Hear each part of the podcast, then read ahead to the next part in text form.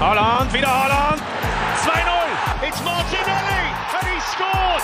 Mira, mira, mira, mira Lemar para Joao Felix. Golazo. C'est bien fait. Oh, le doublé pour Riyad Mahrez. Forced to find Odegaard, Martin Odegaard, the opening goal. Bonjour à toutes et à tous, heureux de vous retrouver dans le Formation Football Club qui se tourne aujourd'hui vers l'Afrique. On va évoquer en ce début de semaine les dangers qui guettent les jeunes joueurs africains, souvent naïfs face à la promesse d'une vie rêvée de footballeur professionnel. Pour mieux comprendre ce phénomène, je suis avec Christophe Glaze et Barthélémy Gaillard, les auteurs du livre « Magic System, l'esclavage moderne des footballeurs africains ». Pour commencer, comment allez-vous messieurs ? Superbe Adrien, et toi ? Très bien. Très bien de mon côté. Vous êtes journaliste, vous avez sorti cet ouvrage en 2018 aux éditions Marabout, c'est bien ça ? Voilà. Exactement, c'est bien ça. Un nom prédestiné. Tout à fait. Tout simplement, pour commencer, peut-être Christophe, d'où vous est venue l'idée de réaliser cette enquête et dans quel pays vous êtes-vous rendu pour réaliser ce travail ? L'idée m'est venue quand j'étais journaliste au magazine So Foot. Moi, je le suis toujours, mais à l'époque, je m'occupais beaucoup du football africain. Et j'avais proposé, c'était d'ailleurs mon premier article pour le magazine, j'avais proposé à mon rédacteur en chef de faire une enquête sur le trafic d'âge des joueurs de football africain. Parce que j'avais remarqué que plusieurs joueurs trichaient sur leur âge et je me demandais pourquoi, comment, en quel honneur, quoi. Moi, je trouvais ça plutôt rigolo au tout début. Et donc, ils m'ont envoyé 15 jours en République démocratique du Congo, à Kinshasa. Et j'ai commencé à enquêter sur le phénomène. Et c'est vrai que sur place, j'ai vraiment pris conscience à quel point c'était un phénomène important en fait, que c'était pas du tout un petit truc rigolo, que c'était généralisé à une échelle industrielle le trafic d'âge et que surtout en fait ça servait à faire disparaître les joueurs des fichiers des fédérations pour mieux pouvoir les revendre ensuite et les trimballer un peu partout. Et donc c'est vraiment à ce moment-là pour moi que j'ai réalisé qu'il y avait vraiment un sujet plus loin quelque part. Et en rentrant en France, j'ai été contacté par une association qui venait en aide aux jeunes footballeurs africains qui s'appelle Foot Solidaire, qui est présidée par Jean-Claude Mbvoumin, qui est d'ailleurs un escroc notoire, mais ça on en reviendra tout à l'heure. Mais à l'époque j'en savais rien et il m'a dit qu'il avait beaucoup aimé mon article dans So Foot et que je devrais écrire un livre sur le sujet et qu'il était prêt à m'aider, à me passer quelques contacts en Afrique et tout. Et en fait, ça tombait très très très bien parce que à cette même époque, avec Barthélémy qui est aussi mon meilleur ami dans la vie, on avait envie de changer d'air, de quitter Paris. On avait prévu un voyage de 8 mois en Afrique de l'Ouest. Donc on est partis tous les deux avec l'idée de faire ce livre et voilà. Ça s'est fait comme ça. Finalement, on est allé dans 10 pays d'Afrique, je crois. Donc, il y a eu le Sénégal, la Gambie, le Mali, la Côte d'Ivoire, le Ghana et le Togo. Voilà, on est partis tous les deux pendant 7 mois. Et donc, on a vu 6 pays d'Afrique, plus la République démocratique du Congo aussi, que j'ai mis personnellement pas mal dans le livre. Barthélémy, pour entendre votre parole, dans le titre, il y a le mot « esclavage », c'est quelque chose de lourd de sens pour le continent africain. Pourquoi estimez-vous tout simplement que l'on peut parler d'esclaves pour ces jeunes footballeurs ?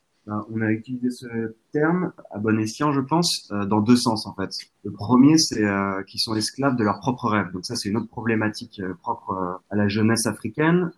C'est qu'en fait, de par le peu d'opportunités de réussite sociale et économique qui leur sont offerts, le football est vu comme un ascenseur social très populaire et très rapide pour eux. Fatalement, le fait que dans les médias, le foot soit omniprésent, que certaines stars africaines soient beaucoup mis en avant à la télé, donc que ce soit lors des matchs, mais aussi de par tous les à côté de leur vie, le fait qu'ils aient des salaires mirobolants, des jolies femmes, des jolies maisons, des jolies voitures, c'est quelque chose qui prend une place énorme dans l'imaginaire. Voilà, absolument. Donc de ce point de vue-là, il y a une forme d'esclavage, ils sont esclaves de leurs rêves, et ensuite il y a une autre forme d'esclavage qui est beaucoup plus coercitive et beaucoup plus violente, c'est qu'ils peuvent se retrouver dans des situations en fait d'énormes dépendances administratives. Donc ça, on y reviendra peut-être plus en détail sur le mécanisme qui les mène, sur les chemins qu'ils empruntent pour arriver jusqu'en Europe. Mais en gros, ils se retrouvent bien souvent la proie d'agents prétendus, qui sont en fait plus des sortes de passeurs de migrants qui s'emparent de leurs papiers, qui leur demandent de l'argent et face auxquels ils se retrouvent dans une situation de dépendance administrative et ils se retrouvent leurs propres esclaves. Parce que vraiment, ces mecs-là leur prennent leurs papiers, eux donc ils peuvent pas faire grand-chose quand ils sont à l'étranger parce qu'ils connaissent rien du pays. Les mecs leur prennent une partie de leur salaire. Donc dans ce cadre-là, il y a une véritable esclavage administratif et économique, on peut dire. Voilà. C'est les deux aspects. Pour résumer, en fait, bien sûr, il n'y a pas de boulet ni de chaîne. On n'est pas sur l'esclavagisme traditionnel et encore heureux, mais faut vraiment comprendre que ces jeunes joueurs de football africains sont traités pour la plupart comme des animaux. Voilà, qui n'ont aucun droit. Bah déjà, il faut imaginer, on te fait mentir, tricher sur ton âge et ton identité. Donc, je sais pas, disons, t'as 25 ans, on te met en centre de formation avec des gamins de 16-17 ans. Bon, déjà, tu deviens un peu schizophrène. Et puis après, on t'envoie en Russie. Il y a personne pour t'accueillir là-bas. Pas la langue. On te vole ton passeport. Si tu gagnes 600 € dans la réserve de l'Atlético Madrid, eh ben, on t'en prend 400 €. Et en fait, vu que la plupart du temps, les jeunes joueurs sont clandestins, ils n'ont absolument aucun droit, aucun contre-pouvoir, et donc ils se retrouvent à la solde d'agents véreux qui les exploitent le plus souvent. Et il faut bien comprendre que pour ces agents en question, le footballeur africain est une poule aux œufs d'or. C'est vraiment une véritable mine d'or, parce que c'est vraiment un joueur que tu vas pouvoir très très vite rentabiliser, parce qu'il ne te coûte rien et tu peux le revendre très vite des millions sur le marché du foot professionnel. Selon vous, ces agents sans foi ni loi, qui sont parfois des passeurs, c'est le principal fléau, principal responsable de ce qui arrive à ces jeunes footballeurs africains ? Je dirais pas c'est le principal, mais c'est loin d'être le seul, dans le sens où en fait c'est la conjonction de différents acteurs. Il y a, tu as l'air de parler de pas mal de formations, il y a aussi des centres de formation qui n'ont de centre de formation que le nom, en fait, qui sont plus des espèces d'institutions informelles qui font payer les joueurs des fortunes en leur promettant de les faire parvenir dans des clubs européens, alors qu'en fait c'est 3 terrains vagues avec des ballons crevés. Donc il y a déjà eux qui participent en fait à l'exploitation des jeunes joueurs africains. T'as effectivement les agents qui sont des gens qui peuvent dévoyer le foot africain, mais après il faut pas mettre tous les agents dans le même panier. En fait, il y a différents agents pour différents types de joueurs. T'as des agents réglo qui vont s'intéresser principalement aux joueurs de grande qualité et qui, eux, vont passer par des circuits un peu plus honnêtes, on va dire, avec ces notions de partenariat entre clubs africains et clubs européens, ce qui existe. Puis après, tu as effectivement des agents qui sont beaucoup plus véreux et qui, eux, vont carrément essayer d'aller prendre les joueurs à la source dans les clubs de quartier, de banlieue, de Dakar ou Bamako, qui, là, vont leur faire le coup basique et débile de leur dire oui, je peux te faire passer un test à Manchester United, il suffit que tu parviennes à réunir 5 000 € et je t'offre et en gros, je t'obtiens le visa, l'essai et le billet d'avion. Donc voilà, en fait, il y a quand même différents types d'agents pour différents types de joueurs, c'est ce qu'il faut retenir. C'est ça, ouais. Non, mais moi, je dirais, oui, effectivement, que ces agents-là, c'est des vautours, tu vois. C'est vraiment la plus grande plaie du football africain, avec le trafic d'âge, justement, qu'ils entretiennent et qu'ils organisent. Mais de manière générale, si tu cherches vraiment le plus gros facteur d'arnaque, c'est tout simplement la misère du continent africain.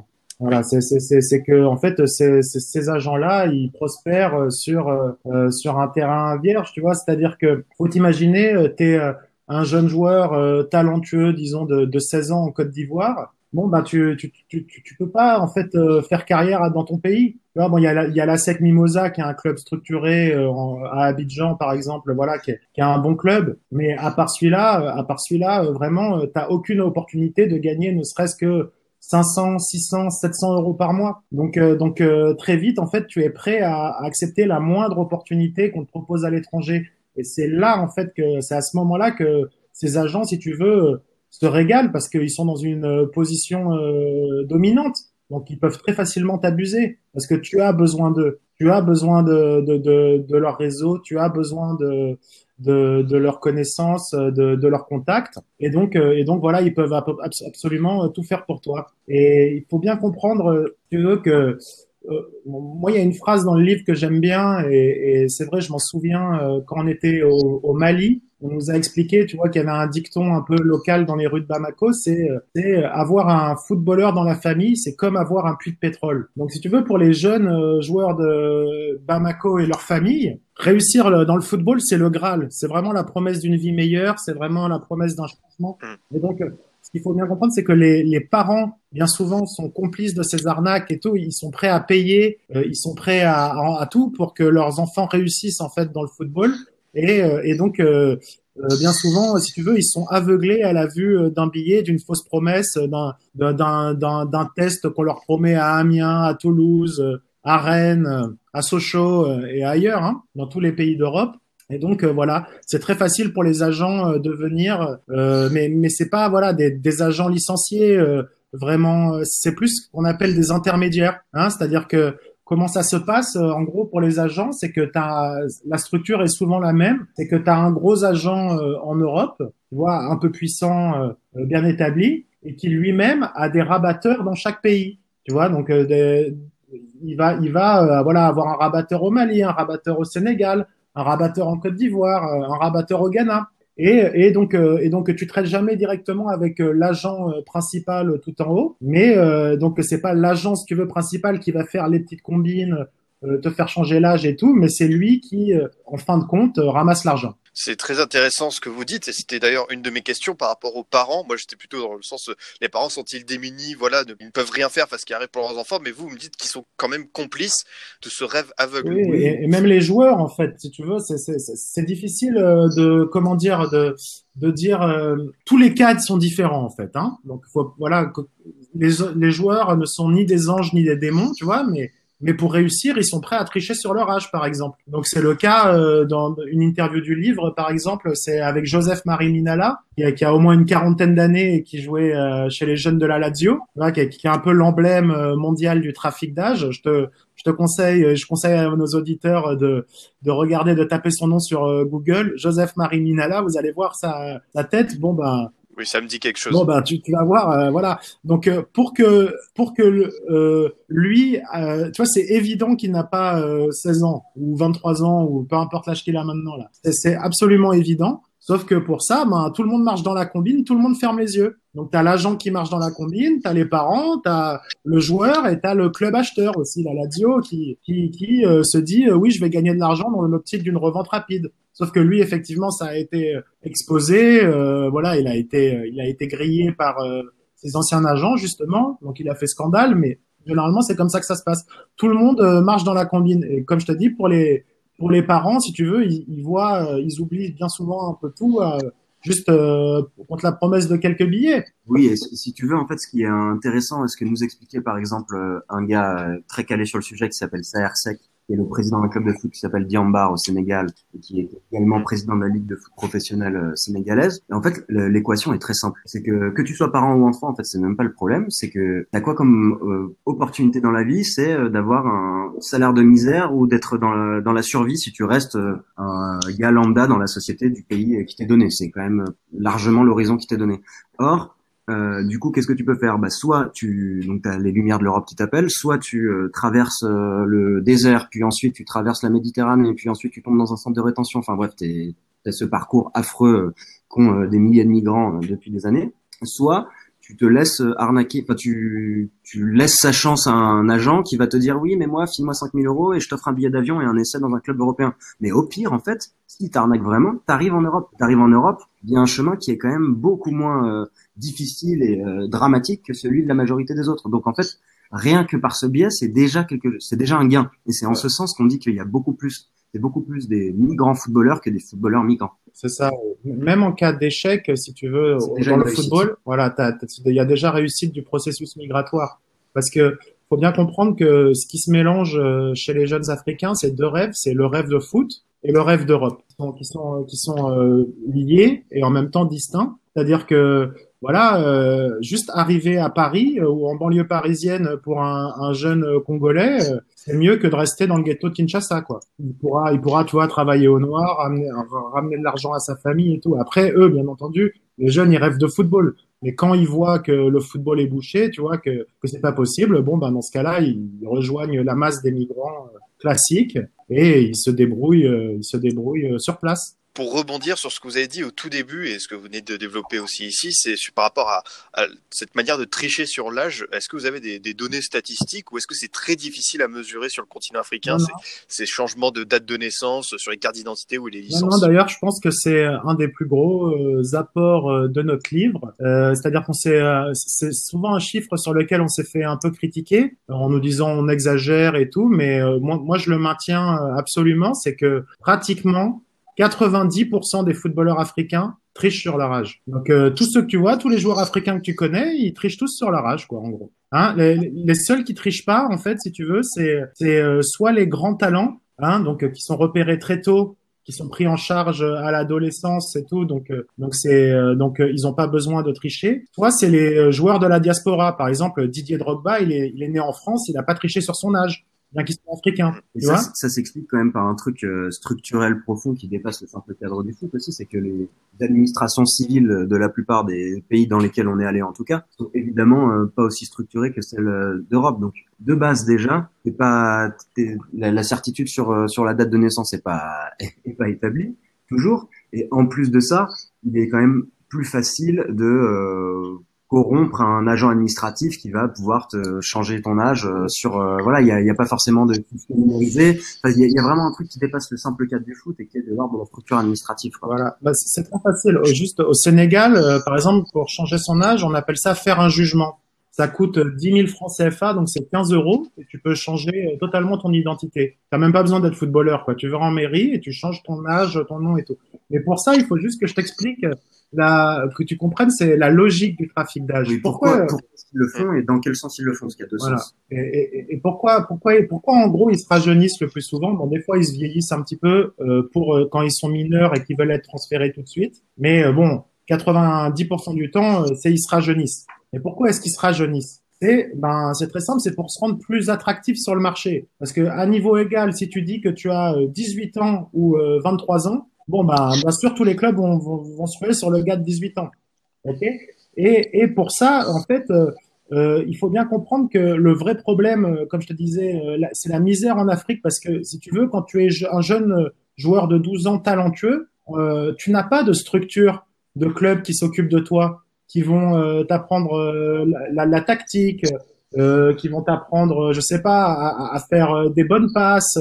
Tu vas pas avoir des bonnes chaussures, tu vas pas jouer sur un terrain en herbe. Donc c'est plein de choses, en fait, si tu veux, que la jeunesse africaine est livrée à elle-même. Donc si tu les prends à 8 ans, les jeunes joueurs africains qui jouent dans la rue, ils sont trop forts. Ils sont meilleurs que les petits Français, mais c'est sauf que les petits Français qui sont bons, ils vont à Clairefontaine après dans l'adolescence, tu vois. Et ils sont pris en charge par des vrais éducateurs qui vont vraiment leur faire prendre énormément de valeur, alors qu'en Afrique, tu n'as pas ça. Et donc, ils se retrouvent à 16, 17, 18, 19, 20 ans, toujours sans la moindre opportunité, sans jamais, tu vois, ils voient pas de club arriver. Et donc, quand tu arrives à 20 ans, 21 ans, que tu sais que tu vas pas être recruté par les clubs européens, qu'est-ce que tu fais? Tu plonges dans la fontaine de jouvence, tu te remets à 16 ans, tu revas dans un centre de formation et là, tu vas te faire peut-être repérer. Mais il faut bien comprendre qu'en plus, quand tu as 12 ans, 13 ans, 14 ans, tu joues avec des mecs qui n'ont pas leur âge. Tu vois, parce que tout le monde triche, 90% des joueurs trichent. Donc, quand tu as 12 ans en Afrique, tu te retrouves à jouer avec des mecs qui ont 17, 18 ans, quoi. Donc, t'es bloqué, donc t'attends à ton tour d'avoir 20 ans pour tricher. C'est passionnant, ce long développement, et on va revenir un peu sur le côté administratif. C'est la question des fédérations,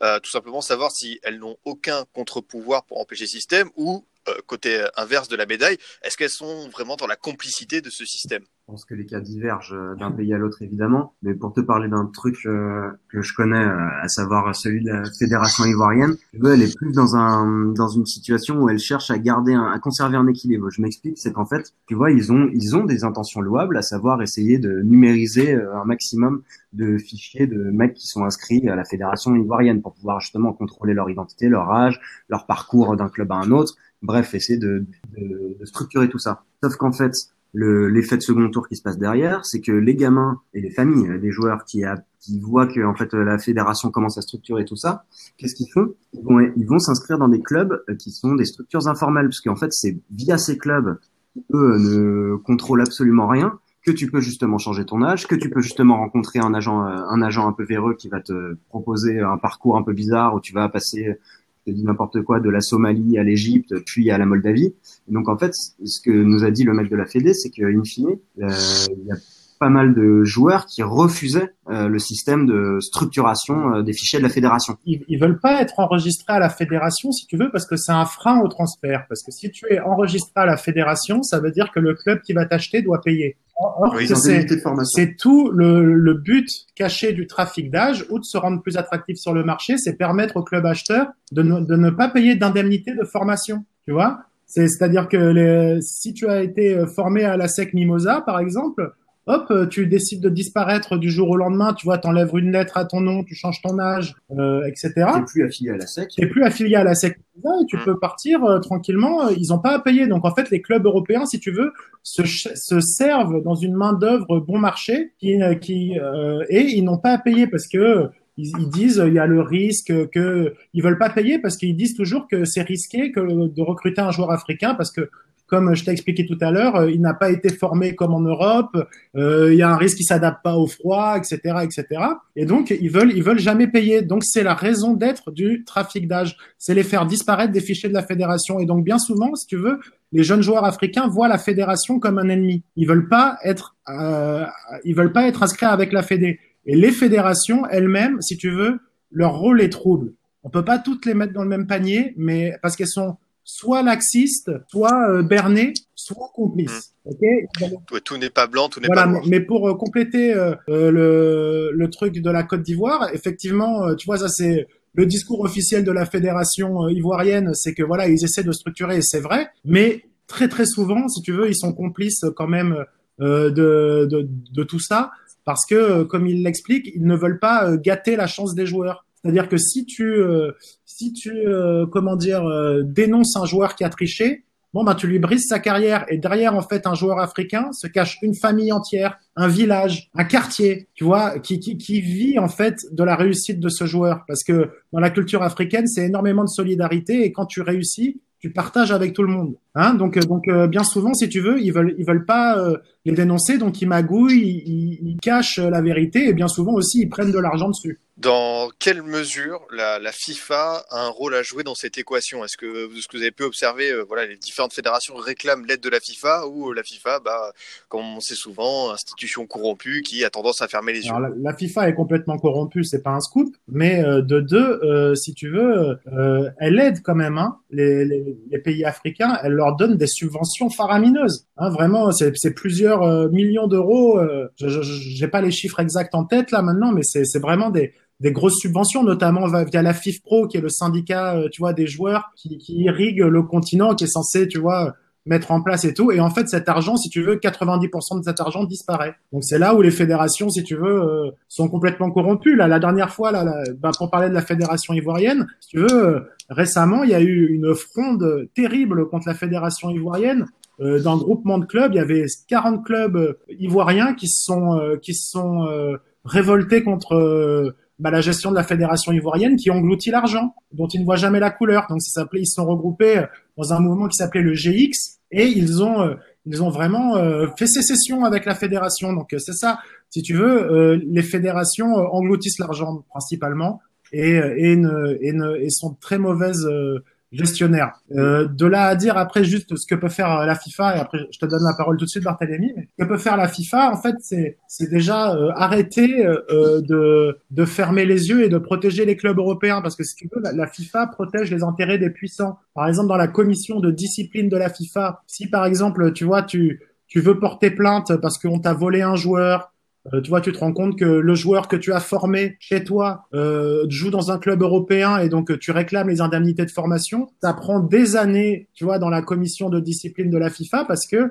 il y a énormément de corruption et de collusion avec les intérêts de l'UEFA. Et donc, si tu veux, ils viennent très très rarement en aide à un petit club africain. Donc c'est un des exemples qu'on donne dans le livre, mais il y a un litige entre un petit club congolais qui s'appelle le CS Aigle Vert qui s'est fait voler un joueur qui s'appelle Junior Kabananga, c'est l'ancien meilleur buteur de la CAN, tu pourras te renseigner, mais voilà, c'était un joueur qui a signé à Anderlecht. Et en fait, Anderlecht a complètement volé ce joueur et ils n'ont jamais payé les indemnités qu'ils doivent à ce petit club à ce petit club congolais parce que la FIFA les protège. Ça correspond à quelle somme à peu près ? C'était 100 000 euros par année de formation et 90 000 euros par année de formation. Donc en gros, le club congolais réclamait 100 000 euros. Mais selon les statuts, si tu veux, ils doivent l'avoir. Hein ? Ils doivent les obtenir. Et déjà, si tu donnes 100 000 euros, tu vois, au club africain, oui, ça leur permet de se développer. Ça leur permet de donner un salaire. Ça leur permet de rendre le quotidien en Afrique plus fort. Et c'est justement pour ça que c'est un cercle vicieux, si tu veux, parce que à force de ne jamais payer les clubs africains, tu entretiens l'exode massif des joueurs. Effectivement, en gros, la FIFA se cache un peu derrière des règlements et des règlements qu'elle a mis en place, à savoir, donc, tu vois, d'un côté, la protection des joueurs mineurs qui peuvent pas être transférés, et de l'autre, ce système d'indemnité de formation, reversé quand un club fait un transfert revend un joueur, il reverse une partie de la somme touchée au club qui avait formé ce même joueur. Donc, en fait, derrière ces règlements qui sont bien, en soi, enfin, tu vois, on voit l'intention. En fait, dans la réalisation, dans le concret, ça se passe très rarement, parce que, comme on l'a dit, les joueurs peuvent changer leur identité, et du coup, ce système d'indemnité de formation va limite là. Et deux, quand il s'agit de porter un recours devant la commission des litiges, il faut déposer un acompte de, plusieurs milliers de francs suisses et envoyer un fax. Et en personne n'a ça en Afrique. Voilà, et en l'occurrence, le président du club du CS Aigle Vert, c'était un peu compliqué pour lui de déposer un dossier à la commission des litiges de la FIFA en déposant 5 000 francs suisses et en envoyant un fax. Enfin, tu vois, il y a plein de détails comme ça purement concrets aussi qui font que t'as beau mettre en place des lois, en fait, tu te caches un peu derrière et la réalité, elle demeure. Voilà, t'as pas l'argent, t'as pas les connaissances juridiques, t'as pas, si tu veux, la possibilité, parce que tu vois, la FIFA, il faut bien le savoir, ne marche que par fax. T'imagines? Oui, c'est assez rétrograde. Il y a des fax en Afrique, depuis l'Afrique et tout. Donc c'est tout un programme. Et en fait, c'est pour ça que les clubs européens, si tu veux, et les agents véreux qui les servent, savent très bien qu'ils sont en totale impunité et que même s'ils se font griller, en fait, il va rien se passer. Mais dans les apparences légales, au vu des textes, ça arrange tout, parce qu'effectivement, les textes ont l'air quand même de défendre un minimum la veuve et l'orphelin, alors qu'en fait, dans la réalité, c'est... Mais par exemple, voilà, qu'on soit bien clair, le transfert de mineurs, par exemple, tu vois, typiquement est interdit. Tu vois bien que énormément de clubs européens le font. D'ailleurs, je sais plus qui c'était le Barça, le Real, l'Atlético, ils ont tous été suspendus à cause de ça. Hein. Ouais. Chelsea aussi. Chelsea, voilà. Et Anderlecht devrait l'avoir aussi, tu vois, parce qu'ils ont fait énormément d'irrégularités dans les transferts, mais... Voilà, ils sont plus ou moins protégés. Ça dépend en fait de la puissance du club qui se plaint. Autre point, on a commencé à l'évoquer, je pense que c'est très important d'avoir votre avis dessus, c'est le rôle des académies de football. Alors personnellement, quand je pense à l'académie Jean-Marc Guilloux, Diambars, Mimosa, on en a un peu parlé, ça a plutôt bonne presse, je me dis c'est peut-être des bonnes institutions, mais peut-être que vous, ce qui avez vu l'envers du décor, vous dites autre chose à propos de ces fameuses académies de football. Oui, celle dont tu parles là, en l'occurrence, c'est l'exception qui confirme la règle. Voilà, là tu as cité les meilleures académies qu'on met en avant dans le livre. On peut parler de Génération Foot au Sénégal aussi qui est bien. Mais voilà, il faut bien comprendre que pour une académie correcte qui fonctionne bien, il y a 500 académies pourries. Hein, c'est-à-dire que à Abidjan par exemple, voilà, il y a 500 écoles de foot dans la même ville. 500 écoles de foot rien qu'à Abidjan. Ouais, bien sûr, ouais. C'est énorme. Si tu veux, c'est un business, hein, tu vois. Comme je te dis, les jeunes joueurs, tu vois, africains, ils rêvent vraiment énormément de foot. Ils sont happés par ce rêve européen, par l'Eldorado. C'est pour ça que Barthélémy te disait tout à l'heure, ils sont esclaves de leur rêve. Et c'est ça, tu peux pas t'imaginer l'intensité, en fait, de ce rêve, leur volonté de jouer au football. Déjà, quand tu te balades à Abidjan, tout le monde joue au foot. À tous les coins de rue, il y a un match de foot. Il y a des petits, tu vois, qui essaient. Ils te disent, je veux être Drogba, je veux être Zidane, je veux être Ronaldo, je veux être Messi. Et ils sont prêts à tout pour y arriver, tu vois, parce que c'est plus facile de devenir footballeur que médecin ou avocat pour eux. Hein, donc vraiment, ils sont tous. Et il y a énormément d'académies informelles qui en profitent parce que, comme je te dis, c'est des aventuriers qui vont avoir, un contact au Qatar. Et ils vont, ils prennent, tu vois, les joueurs qui remarquent, ils les embobinent avec de belles paroles et ils les vendent $15 000, $30 000, $50 000, $200 000. Voilà, ils les vendent partout. Ils organisent, en fait, si tu veux, l'exode de ces joueurs africains un peu partout. Mais vraiment, ces académies n'ont d'académie que le nom, si tu veux. C'est vraiment, ils jouent sur des terrains pourris. Il y a des bouteilles de verre dessus. Il y a des mottes. Il y a des modes de terre, c'est la poussière, il y a un étal de marché juste au bord du banc de touche, il y a un arbre en plein milieu. Enfin, C'est vraiment voilà des petits terrains où nous on avait vu avec Barthélémy le terrain où a commencé à jouer Yaya Touré. Tu peux pas t'imaginer ce que c'est, ouais. C'est là où il a été repéré au tout début, quoi. Et c'est vraiment un tout petit terrain pourri entre 4-5 bicoques dans un ghetto incroyable d'Abidjan. Donc en fait, pour bien comprendre le fonctionnement, c'est un peu le système de la chaîne alimentaire. Tu vois, t'as, mettons, les 500 académies de poubelles d'Abidjan dans lesquelles jouent les gamins de quartier. Puis ensuite, ils sont repérés par des académies qui, elles, ont des clubs professionnels, typiquement l'ASEC Mimosas, par exemple. Et donc là, effectivement, ceux qui arrivent à ce stade-là déjà ont une formation un peu meilleure et l'espoir via des partenariats d'accéder au professionnalisme et à l'Europe. Mais pour ceux qui, eux, ne passent pas ce stade, je veux dire qu'ils restent dans des situations catastrophiques. Et puis, on parle même pas des joueurs qui sont envoyés, par exemple, dans les académies des joueurs donc ouest-africains qui sont envoyés dans des académies au Maghreb. Donc là, qui se vendent comme des académies 5 étoiles, qui vendent des forfaits à l'année à 5 000 €. Et en fait, les gamins, ils se retrouvent entassés dans une chambre, confrontés à un racisme endémique au Maghreb face aux joueurs noirs. Et avec des conditions d'entraînement minables. C'est ça, ouais. Tu te retrouves dans la banlieue de Casablanca avec, je sais pas, 30 Maliens, 20 Burkinabés, 10 Ivoiriens et 5 Nigérians. Et voilà, et t'as des clubs comme ça. Tu vas voir, hein, si tu te balades dans la banlieue de Casablanca et tout, tu vas voir, il y a des terrains énormes avec que des joueurs noirs qui jouent dessus. Et c'est tous des clandestins, tous des gars qui sont arrivés, qui se font alpaguer parce qu'ils ont vu sur internet rejoins le Foot Africa Inter, on a fait signer un tel à Nantes, on a fait signer un tel à Leipzig, on a fait signer un tel à la Lazio, alors que non, c'est que de la publicité mensongère. Et si tu veux, ils sont tellement happés par le rêve que vraiment ils se font tous arnaquer, mais il y a vraiment ça, c'est happé par le rêve, et aussi il y a une certaine forme de naïveté parce qu'ils veulent pas voir du tout la réalité, si tu veux. Ils veulent jamais renoncer à leur rêve parce que leur rêve, justement, à ces jeunes Africains, c'est leur seule richesse. Ils sont prêts à tout. D'où l'expression « ils sont esclaves de leur rêve » qui est une très très belle expression. Juste pour rebondir sur les clubs européens, on a commencé à parler de la Lazio, d'Anderlecht. Finalement, c'est aussi le but de votre livre et c'est très intéressant, c'est découvrir que les clubs européens, même à plusieurs milliers de kilomètres de distance, sont complices de ce qui se passe en Afrique. Mais oui, mais même si tu veux, voilà, comme je te dis, ils organisent ce désordre ambiant. Hein, il faut bien comprendre qu'ils sont le sommet de la chaîne alimentaire. Et en fait, ils ont tout intérêt à ce que l'Afrique du football ne se développe pas. Parce que, pour eux, le bassin africain, c'était vraiment une mine d'or. C'est que tu peux te servir à volonté chez des jeunes très, très talentueux. Faut bien comprendre, c'est la phrase de Willy Sagnol, tu sais, qui disait, la phrase polémique, Willy Sagnol qui disait, oui, c'est quoi les qualités du joueur africain ? Ouais, les qualités du joueur typique africain, c'est il est pas cher, puissant sur un terrain et prêt au combat.